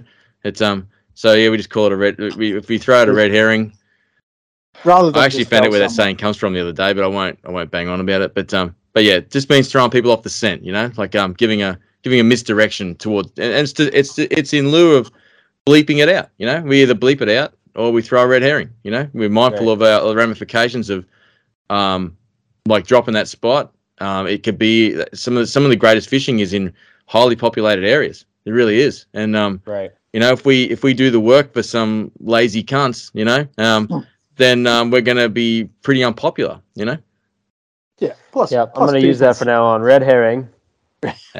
Red herring sounds like you should Google the origins of this. You know, I could just tell you now. You want to know? Tell me.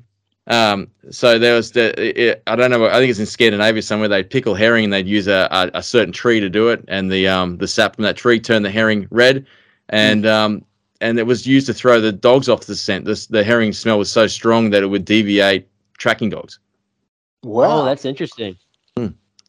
That's pretty cool. Yeah, that is cool. The shit you have to research when you got a podcast, you know? Yeah, cool. Nikki, how do you, I mean, you just alluded to something that's not something that me and Volts lose sleep over, but you know, like given the distribution of your show and the population in the local area where you're talking about, you guys get a fair bit of hate. That is correct. And how does that? No, how does that? Not a lot, but we do. No, we don't get it either. We've actually broken down the demographic of that, and we feel as though it's 1% at best. But the 1% of the loudest pricks going, you know. Yep, I agree with that. Yeah, and they don't matter, you know. Like it really to us, we can't put any energy into that 1% at all. It's just we've tried. It shapes our show in a way that we're not happy with. How about yourself? Do you guys ever sort of break it down and consider if they're worth paying attention to? No, I do. I try, and I do not engage with the trolls. Yeah, I try, and they win every time. Yeah. Do you know that saying, Volts, about arguing with idiots? I can't remember it correctly. Never argue with an idiot. They'll drag you down and beat you with experience. That's it. Yeah. Yeah, I really try not to engage, and we really try to be. We credit ourselves in preserving the history of our sport. You know, it's not necessarily our intention is what I just said. We're not trying to get more people on the water. We're not trying to have everybody tarpon fish. We're not trying to have everybody, be successful and fish Islamorada. That's not the intention. The intention is to save these great stories from the icons that came before us. Yeah. And that's really what it comes down to. Mm. Are you guys going to run out of guests one day, do you think? You know, that question pops up all the time, and I really don't think so. We're going to have the same guests on many more times. I mean, you can't cover a person's life in one podcast in an hour. So we'll have other, the same guests on multiple times. And then we want to start getting into offshore fly fishing. We want to start getting into, the West Coast, the Northeast, striper fishing and tuna fishing. Yeah. Right. That's awesome. We'd love to have more people from Australia on, all over the world on. I mean, I don't think so. Mm. Yeah, no, you make a good point there. I guess the question comes about because of it seems to be for the majority quite Florida centric. You know? Yeah, that's something we've, that's our, that's kind of like the sweet spot, and that's what my father and I know. Yeah. But we need to start broadening our scope and spectrum and start getting more people from all over the states and all over the world. But yeah, for right now, it is Florida Keys centric, which is a problem. And then some people love it. If you live in South Florida, it's like, it's like listening to, I don't know, your favorite TV show. It's what they know. It's what they want to hear. It's the people that they've looked up to, and it's great for them. But at the same time, we're leaving out all these other icons that are, sitting on their couch that have fucking amazing stories that we're not out there capturing. So that bothers me. Are there any of those guys that you want to get on that won't come on a podcast? I mean, I think we were really lucky to know Dustin before, and he's a great example of that in my opinion. Like, it seems to me that when I spoke to you the first time we spoke to each other, like over a year ago, that one of the things you said to me, like, how the fuck did you get Dustin on? You know? Yeah. I mean that's a great example of someone there who's not keen on getting on in the spotlight. You know? So do you guys find that there's guys you're like, fuck, I'd love to get that dude on, but he won't make himself available? Yeah. There are a couple people. There's Jeffrey Cardenas, who is he owned the Saltwater Angler in Key West. He was a big fishing guide specifically for permit. He was great. He was the man down there for a while, and he wrote the book Marquesas. Uh-huh. I think my dad caught his, I don't know if it was his first permit or his biggest permit with Jeffrey, but we'd love to have Jeffrey on. And he's actually taken a stance where he doesn't fish anymore. He'd rather observe the fish rather than capture them. I mean, he's totally, he's gone a little fucking nuts, but I love that. I so want to speak to this guy. Yeah. He doesn't fish at all. He kind of condemns fishing. And then there's another guy by the name of, shoot, you guys probably know him. He was one of the founders of Hell's Bay Boatworks. Chris Morejohn. Right. Have you heard of Chris Morejohn at all? Yeah. Yeah, he's famous for his skiff design, yeah. Mm. Yeah, his skiff design. I'd love to speak with him. He's fascinating. He's been recommended multiple times. But he is in British Columbia, and he doesn't want to go anywhere near Florida. He hates people. He's kind of the same breed as Jeffrey Cardenas. He's to the extreme. I don't think he fishes anymore either. But those type of characters, you know, that are just, I think they're brilliant. Little mad, but brilliant. And those two guys we'd love to have on. Yeah. Well, Nicky, we've hit the point of the show where we've got to run past these listener questions past you. Oh, God. It was my fault to run the invitation so late. I mean, we've known about this, you know, how long ago? We invited you on about a month ago or something. So I've had all that time frame to do something.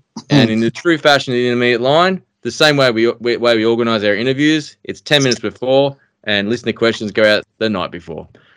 Cool. So this will be a quick segment. But let me just bring one up here. Hang on a sec, just opening up the emails. I guess we'll start with probably one of and we've had a pretty meaty show, so let's start with this question then. Okay, we'll turn it away from that. Oh, I'm not going to read the name that he signed himself off with because it's it's not cool. Oh, it is cool for him, I suppose. Jared Mamrot writes, "Hey, Volts Chris/Nicky, my hard hitting question is, what is the hardest you've hit something with your boat?" So I want to apologise on behalf of the level of intelligence our listeners have there, Nicky. But if maybe you could give it a bit of energy, mate, that'd be great. You want to hear a quick story? Sure do. Okay, so the first time my father, anyways, not the first time, but we bought a offshore boat because we wanted to get into offshore fishing, and it was a 26-foot CV or twin V. It had a tuna tower on it. I was 16 years old. It was my first time trailering the boat. I went offshore, didn't catch dick. I went back. I was by myself. I went back, put the boat on the trailer, and I trailered home. And when I got home, there were 4 brand new Shimano rods and brand new 10,000 Shimano reels still up on the tuna tower. Oh. And the rods, all of them were snapped in half, and none of the 10,000 reels had any Power Pro braid on them. Oh! When I was going down the highway, I must have hit a street light because my tuna tower is so high up, and the rods were sticking super far up from that. My rods must have hit a stoplight or something, and the lures hooked onto the stoplight. When I was going down the road, my rods were going. Nothing left. Oh man, it's amazing you didn't make the qualified captain page with that one. Wow, I was such a fucking idiot. And did you try to conceal that from everyone else, or did you get pointed that out by someone else? You didn't notice it. Oh fuck no! I bought 2 new rods and I didn't tell him about the other 2 rods until like a year later. Did the drags need reworking on those reels, mate? No, the drags were fine. Wow, go Shimano, man. It's fucking great. Oh yeah, that turned out to be a good question from Jared. He's an avid Tenkara fisherman. Do you have an opinion on Tenkara fishermen? Oh man, I know this is like a huge fucking. I know people rip on Tenkara guys, but I know no one who fishes Tenkara. I've never done it. Mm-hmm. It's kind of like. for life type of deal. Yeah, that's Jared. Jared's into the thing is that leads me on to part B with Jared's question. Actually, it's funny you should say that, Volts. I don't like. Did you know that he was going to ask this, Volts?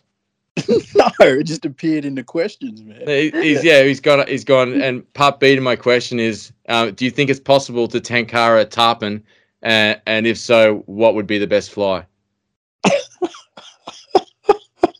I'm sorry, Nikki. I really am. Yeah, it's funny. We bring on like a genuine global talent, and he asked that question. Thanks, Jared. Pass is an acceptable answer as well, you know? No, you could totally Tankara tarpon. You sure you can't land them, but you could totally get a bite and hook them. If you're underneath a bridge and you have one of the black and blue Puglisees, and you're right on the light line, and if you're standing on the bridge, on a low-hanging bridge, you could take your lame-ass Tenkara rod all the way down to the water. And yes. Easy fly. You can get a bite, no doubt. Mate, it's a serious question from Jared. I've spoken to him before on messages and stuff like that, and he's asked me the possibility of I don't think he realises there's no fishing at these places. Those docks where they hand-feed the tarpon. He was I told him it was illegal, and he talked about this telescopic Tenkara rod he had designed, and he was gonna sneak in and give it a go. And I said the same thing, like it's gonna pull you in. Like, have you not seen these guys gaff these fish? He went on to say that I just let go of the rod, and then I just hire a boat and go find the rod floating somewhere and pull the fish in. I'm so wow, Jared, you really are a piece of shit. You know? He had this grand plan, you know, Bud and Mary's. He was gonna find where. Is Bud that where it is? Yeah, that's one of the ones with a hand feed. Oh, you could do that, but come on. Yeah, he was going to let down their tires so they couldn't leave home and open the shop, and then he was going to sneak in there and Tenkara the fuck out of them. So God, he's a savage. Is this guy actually a Tenkara fisherman? Yeah, no, for real. Yep. I don't even like using the word fisherman. This guy just hangs around on the internet. Tenkara enthusiast. Yeah. No, I have nothing against that. I didn't know if he was serious or not, though. No, look, he's quite the card for sure. Like, he's eccentric and he floats these ridiculous ideas past us consistently, but he's legit. You know, have you heard of that British comedy, The In-Betweeners? No. I'm hoping you have. Well, there's this nerdy virgin looking guy, and that looks like him. Yeah, but, that's probably why he gravitates towards Tenkara too, but yeah. All right, well, let's get serious. Now we've got Jeff Anderson has got a series of questions here, and obviously he must be pretty keen to get your answers to these, Nikki. So I'm going to read these out. So he leads on to say, "Good morning, legends." I guess he accidentally put an S on the end there because he'd be referring to me, of course. But love the Aussie Fly Fishing Podcast, and it's great to see another Fly Fishing Podcast legend from the sensational Millhouse Podcast on your show. All right, Jeff, get off Nikki's nuts. Let's face it. Come on. All right, so feeding. His question goes on to say, feeding tarpon the fly. I've never fished for them in brackets bucket list though, but curious to understand the process of fly selection and feeding the fish. Would it be fair to say in brackets, like most sight fishing scenarios, close bracket, that a small fly in clear water is more likely to get an eat due to being able to be cast on their nose and not splashed down loudly and teased in their face without being obtrusive? Are there any scenarios where casting a larger fat boy or game changer style fly is more productive to trigger more aggressive eat? And do you ever target tarpon with bulky, larger profile flies depending on the season and the movements of the fish? I hate to do this to you guys, but you cut out the first part of that question cut out. Oh, okay. Okay, so he summarized it. Okay, so basically, to summarize it, he's basically asking you, do you agree with the effectiveness of small flies on in highly pressured fish in clear water, and which he's assuming there that you will. And he's also gone on to say, are there scenarios where larger flies, like bigger, bulkier baitfish flies, will trigger a more aggressive eat? Yeah. So. Early in the morning and late at night when the light is low, bigger profile flies, you know, they could be 6, 7, 8 inches long. They work great. When the sun's high and it's a really sunny day, clear water, a lot of pressure, those smaller flies will definitely increase your chances in getting a bite. The most problems come about people cast to the fish. They have to lead the fish. And when I say lead the fish, sometimes 20 plus feet and let the current slide it in. A lot of times when a fish is laid up, we call that, a fish is laid up, not moving. They're just stationary in the current. We'll throw that fly beyond them, past them, 20, 30 feet out, and let that current just drift to the fish. And once it gets within that water depth, just 1, 2 bumps, 3 bumps, just kind of bump it. And he'll come over, and sometimes you can't even see their mouth open. A lot of times you won't even see a 100-pound fish, his mouth open. They'll just suck it in. But for the most part, yeah, when it's really, really sunny and a lot of pressure and clear water, in the Keys specifically, we're using really small 2-inch worm flies, really small 2-inch shrimp flies, maybe a little chartreuse toad, and then early in the morning, 5, 6 o'clock in the morning, if you want to dredge, and later in the afternoon, we're using bigger flies. A lot of times we're using those big Puglisi purple and black flies. Those things are tarpon candy. And the strip is just a really slow retrieve. Don't do anything special. Don't do anything fancy. Just real slow, long strips. I don't know if that answers the question, but yeah. I'm going to go on and assume that he's talking about, and this might be a pretty quick answer for you, but I think he's talking about feeding the larger flies to these to the fish while the sun's high. A lot of times they'll just turn away. Yeah. Yeah, a lot of times there's no scenario. If you're in, the only scenario is if you're in really, really dirty water. If it's a really hard outgoing tide and you're next to a channel, and the whole flat gets milky. There's a couple of spots in the Keys that are notorious for this. You can get away with a black fly, and you can get away with throwing 5, 6-inch long fly. But yeah, okay. if the water's not like milky dirty, if it's clear, and you throw a big black fly, or even if it's a tan or chartreuse 5, 6-inch fly, they won't even get on it. They'll see it from They'll see it from 10 feet away and make a hard left or make a hard right. Wow. Yeah. Wow. That's pretty amazing. No, look, I think you've answered his question, but sorry.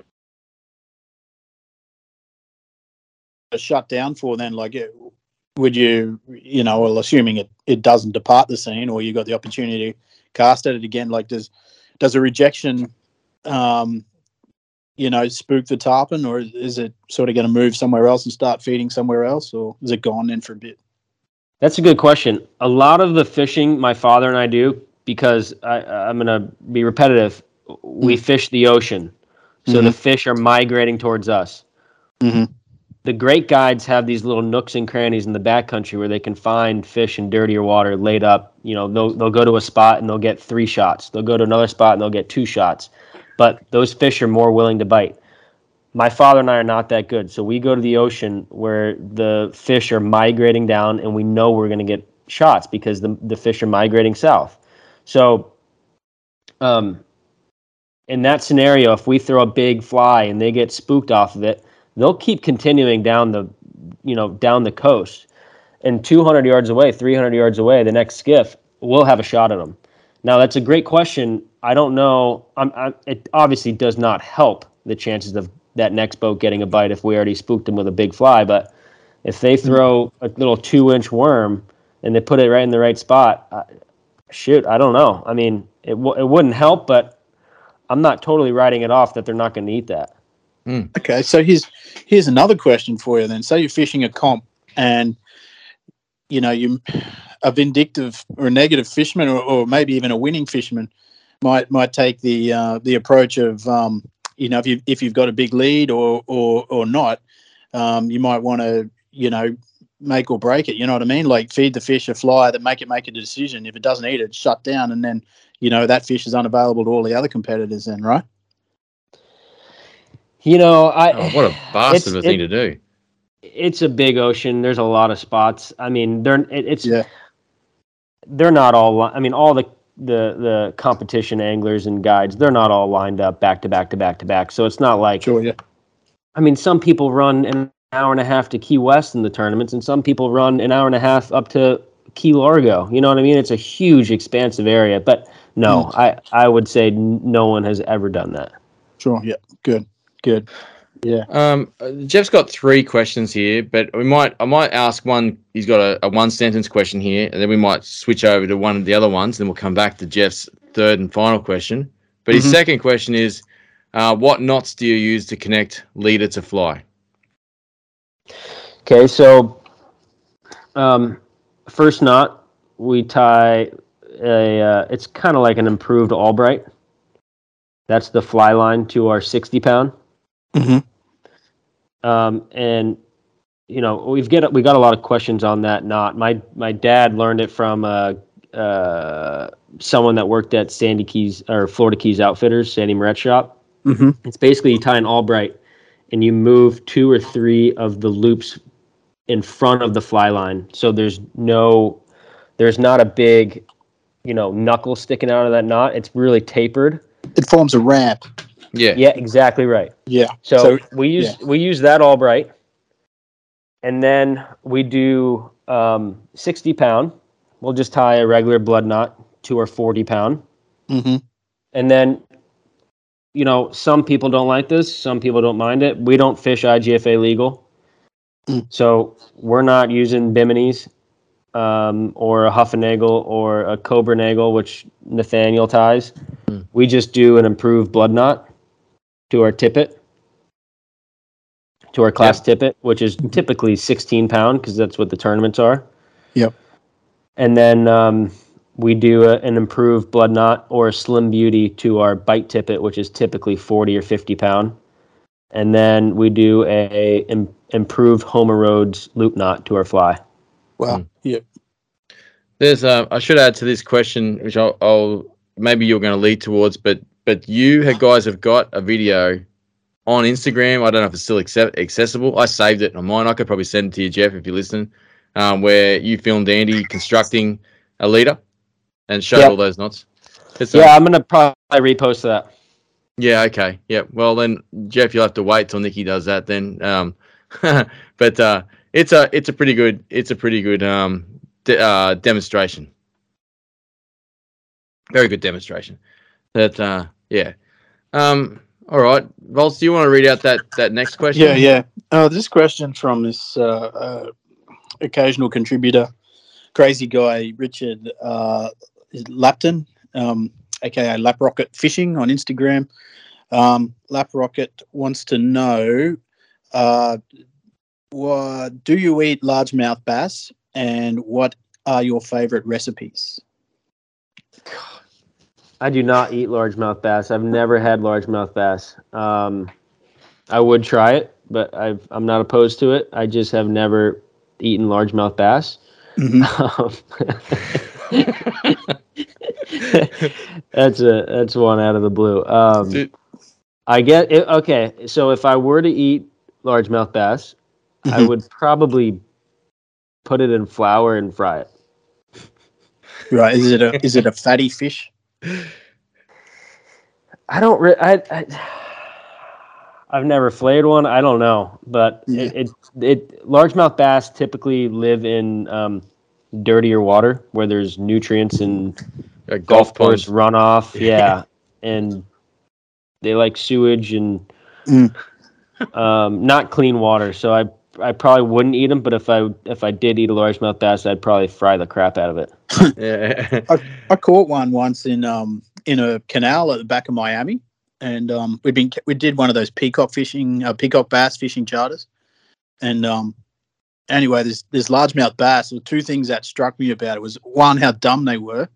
Like we literally were on top of it. I'm gonna have to edit that out. We're gonna get so many haters if you say that.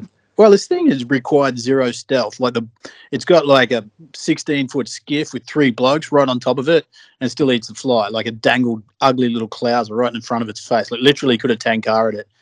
And the other thing that struck me about it was like literally how soft they were. Like they're not a muscular feeling fish. You know, like they're not. They don't feel. like they're built for the fight, right? Or is that, did I just get a soft, dumb one? No, I mean, they are dumb fish. They're willing to eat. They're really aggressive. They have a huge mouth. They eat frogs on the top water. They're a very friendly fish to catch. I mean, they'll eat almost anything. And they don't fight that well. They jump and shake their bucket mouth, and they come to the bank. No, you described it pretty well. It's not like the most desirable fish to catch, but I grew up fishing largemouth bass in the golf course ponds after school, so I like them, but they're not the most badass fish in the water. They look cool. They sound like a good fish to be able to sell yourself as a fly designer to me, you know? Like if you're just going to catch largemouth after largemouth and tell us how good your fly is, it might be... Oh, yeah. They'll give you confidence, yeah. It's a good industry builder, isn't it? Like, yeah. Yeah. You can build boats and competitions and stuff all about them, so... Yeah. I'm going to tell you something about that guest who he knows, because we've had to, mate, we used to give this dude a fair, he used to be such a large contributor, and he knows this because I've messaged him and told him this, but we don't like to give him a lot of airtime, you know, these days, because he's usually so controversial. So I appreciate you answering that question, mate, but he is, I'll tell you something a little bit about Lap Rocket, what's he calling himself, Lap Rocket 93 or something, Lap Rocket Fishing. He is an avid native fish consumer of eating fish, so I'm sure the question's legit. As weird as it is, but thanks for going over that one. Now back to our regular program. We've got one more question from Jeff, and here's a bow hunting question. Bow hunting, I kind of relate shooting trad bows to fly fishing and compounds to spine/lure fishing. I'm guessing they are both great and productive, but trad bows, like fly fishing and fly tying, require a degree of dedication and effort to achieve results consistently, and I find are personally more rewarding considering the extra dedication. Do you shoot recurves or longbows? What do you find rewarding in hunting with bow? What do you find rewarding in hunting inverted commas with bow or fly rod? I think he's dead on. I have a lot of friends who shoot trad bows or traditional bows. I normally shoot a compound bow, so there are bolts and cams, and it's really not stick and string. The effective range for me is probably within 50, 60 yards. You know, I shoot out to 70, but I won't take a 60, 70 yard shot. I'd probably stay within 50 for ethical reasons, but I can view that assessment as accurate, with traditional bows being more like fly fishing and compound bows being more like conventional spin fishing. I think that is very reasonable, and I do shoot a recurve bow at, just going out in the backyard having fun, but I've never hunted with one. I think that is the next step. I think it's a over time, you graduate, you want to do something harder, you want to do something more challenging, and that is the next step, is to go into traditional bow hunting. I've killed 9 elk with my compound bow, so I think maybe a couple more years and I can make that transition into traditional bow hunting, but for right now, I shoot a compound. And, I think when it comes down to it is how far away is an effective fish when you're fly fishing via how far can you cast? Can you cast 80 feet, 90 feet? I mean, that's pretty far. And with traditional, you have to get close. You got to get 20, 30 yards away. With spin rods and conventional tackle, I mean, you can freaking bomb one out there. It's like a rifle. You can fire that lure out there. So the most, I don't know how to say it, but yeah, they're very close together, traditional and fly fishing. And, I shoot a compound, so hate me on that, but I think I'm getting more towards a traditional bow. Fair enough, mate. Myself and Vols don't bow hunt, so it's all standing on the outside looking in observation. Obviously, Jeff does, so I'm sure he appreciates that answer for sure. Mate, we're on our way. I'm on our way out, but one sort of little subject I wanted to learn about in regards to Nicky Mill is a little bit more about Colorado. So you're in Florida right now, right? You're hanging out there, a bit to go fishing, do some more shows and stuff. That is correct. But you spend most of your time in Colorado, right? That is correct. Do you ever find yourself stopping in? I mean, Alabama is pretty close to Florida. You know, you might stop off past Talladega and might go by the name Nicky Bobby. Do you ever do that? Ricky Bobby. No, Nicky Bobby. Oh my God, no. No. No, never stop in there and just, you know, start ripping out quotes like if you're not first, you're last or anything like that.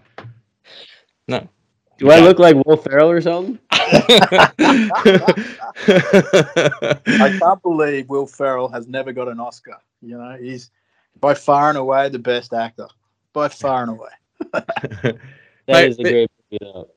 In all seriousness, man, tell us about your connection to Colorado. You know, as we lead out of here, I'm pretty keen to hear about. We look over this. We don't talk about this on. You don't talk about this on Millhouse or much at all. So you know. Yeah. My grandfather, my father's father, moved to Aspen in 1960. So my father's been there since he was, I believe, 4 years old. Mm-hmm. And he started fly fishing in the Roaring Fork River, which goes through Aspen, Basalt, and Carbondale. That's where he learned how to tie flies for the general shop. He guided just a little bit, and that's kind of where I cut my teeth in trout fishing, and my dad showing me the ropes on where he used to fish. And, you know, there's a long history there in the Colorado Roaring Fork Valley that leads on, you know, from my grandfather. And me personally, besides fishing the Keys, I don't like Florida. It's overpopulated.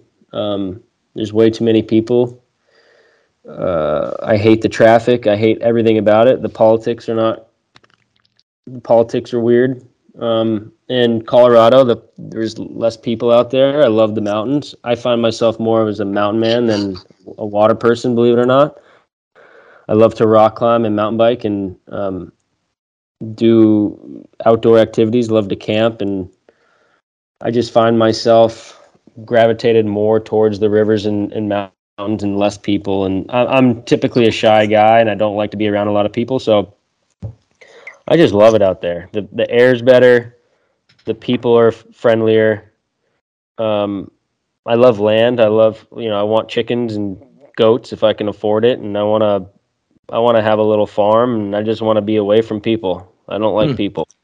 Can definitely associate with that. That's for sure. As you've heard, that's that sounds pretty cool, Nicky. Like, are you on a bit of property out there where you live?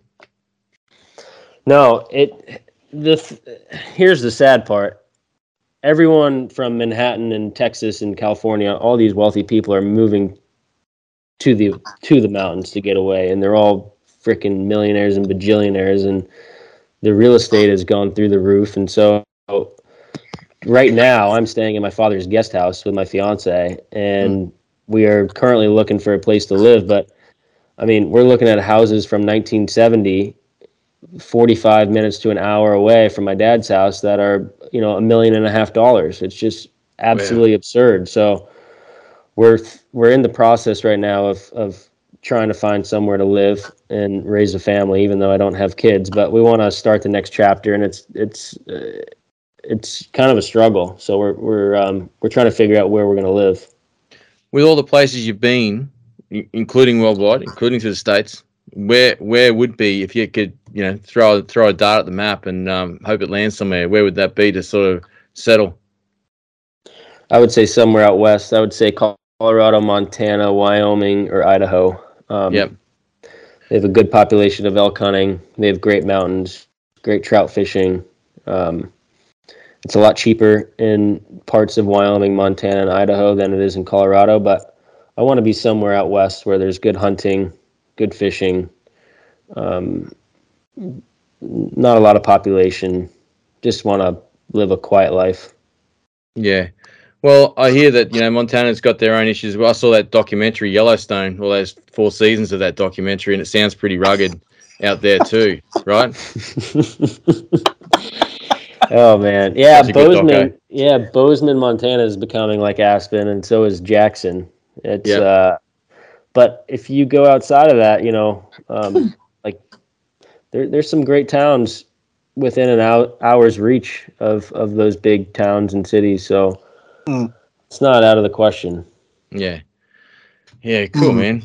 Well, look, yeah. Balti, do you have anything else to add, mate? Not fishing related. No, I'm sort of done, man. With fishing related questions. Yeah. Okay. No, that's cool. Well, look, Nikki, I think we've exposed you to some of the ugliness of the Intermediate Line podcast, as well as some of the highlights. We apologise about some of the listener questions, but we got there. Jeff's was stellar, you know, that's for sure. He's really appreciate that, Steph. Jeff. But mate, we might let you get back to Call of Duty, I think. All righty, it's been fun, guys. And like I said, if you ever find yourself in South Florida, I'd love to pull you guys around.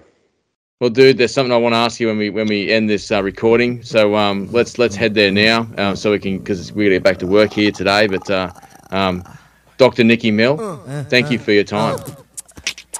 Thank you, Chris and Volta. You guys are the best. Thanks, mate. Thank you very much. 1, 2, 1, 2, keep it on. Listen to the shit because we keep it till dawn. Listen to the ass track, got it going on. Listen to the ladies, come on and let me spawn. On your eggs, then you go up the river. Listen to the ass track, that freaky nigga. Now I'm at rockin', I shockin', I tickin', I talkin', I can't stop with my body rush. See, I got heart like John Stars, hitting fast bars. Pass me the mic and I'll be rockin' the whole bar. Well, the M to the C to the A and it's a loss. The rhymes that we boss on the topic of lust.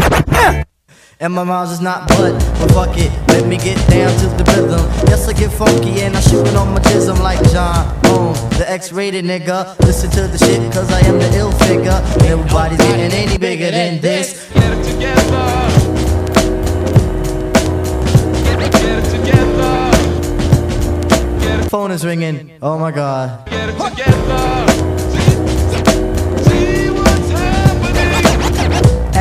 Down with the Ioni. Listen to the shit cause both of them is bony. Gotta do it like this, like Chachi and Joni. Cause she's a cheese and I'm the macaroni. So why all the fight, why all the fuss? Cause I ain't got no back. Yeah, you know I'm getting silly. Got a grandma, he's still in a grandma chili. I'm a grand royal prince and I'm also a member. Born on the cusp in the month of November. I do the patty duke in case you don't remember. Well, I freak a fucking beat like the shit was in a blender.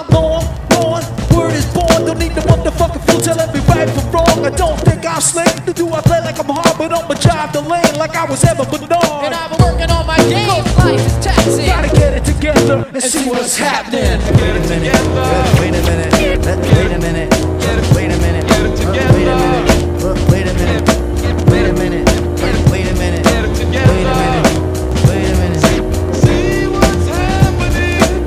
I want to, like my name was Bismarck, but I had to do the shit. Just let me embark on the lyric, on the noun and the verb. Let me kick the shit off, cause no, I'm not the herb. Well, it's not the herb, but the spice with the flavor. Just fair, the move with the funk for your dairy air. But we're on the topic, yes, I like to mention when it comes to morning. Woo, I'm representing. Space in, zone in, talking on the phone in. My brain is roaming, I don't know where it's going. Talking lots of shit, a little tweaking on the weekend. Gotta get them by the reins, cause I know that I'm freaking. Well, I'm a funky southern, I'm a Scorpio. And when I got the flow, I'm Dr. On the go. So Q-tip, but you on the mic for? Because I had to talk about the times when I rhyme. And when the MCs come in my face, I'm like Mace. Cause I back them off with the quills. Cause I had to tell you, nigga, cause I keep it under frills. West of 191, 116th Ave, off of Farmers Boulevard, Boulevard. But I'm from Manhattan, MCA's from Brooklyn. Yeah, MCA, you should be cooking. Rain Mantis on the court, and I can't be beat. But yo, Tip, what's up with your boots on your feet? Got the Timbos on the toes, and this is how it goes. Oh, 1, 2, oh my god. 1, 2, oh my god. I got some shit, I got the covered food left behind my green trap kid. Never, ever, ever smoking crack. Never, ever, ever fucking whack. I eat the fucking pineapple now, my laters. Listen to me now, don't listen to me later. Fuck it, cause I know I didn't make it fucking mine for real. But yo, technically, I'm as hard as steel. Gonna get it together, watch it. Gonna get it together, my bell. Like my bell, I got the ill communication. My bell, got the ill communication. My bell, got the ill communication. My bell, got the ill communication.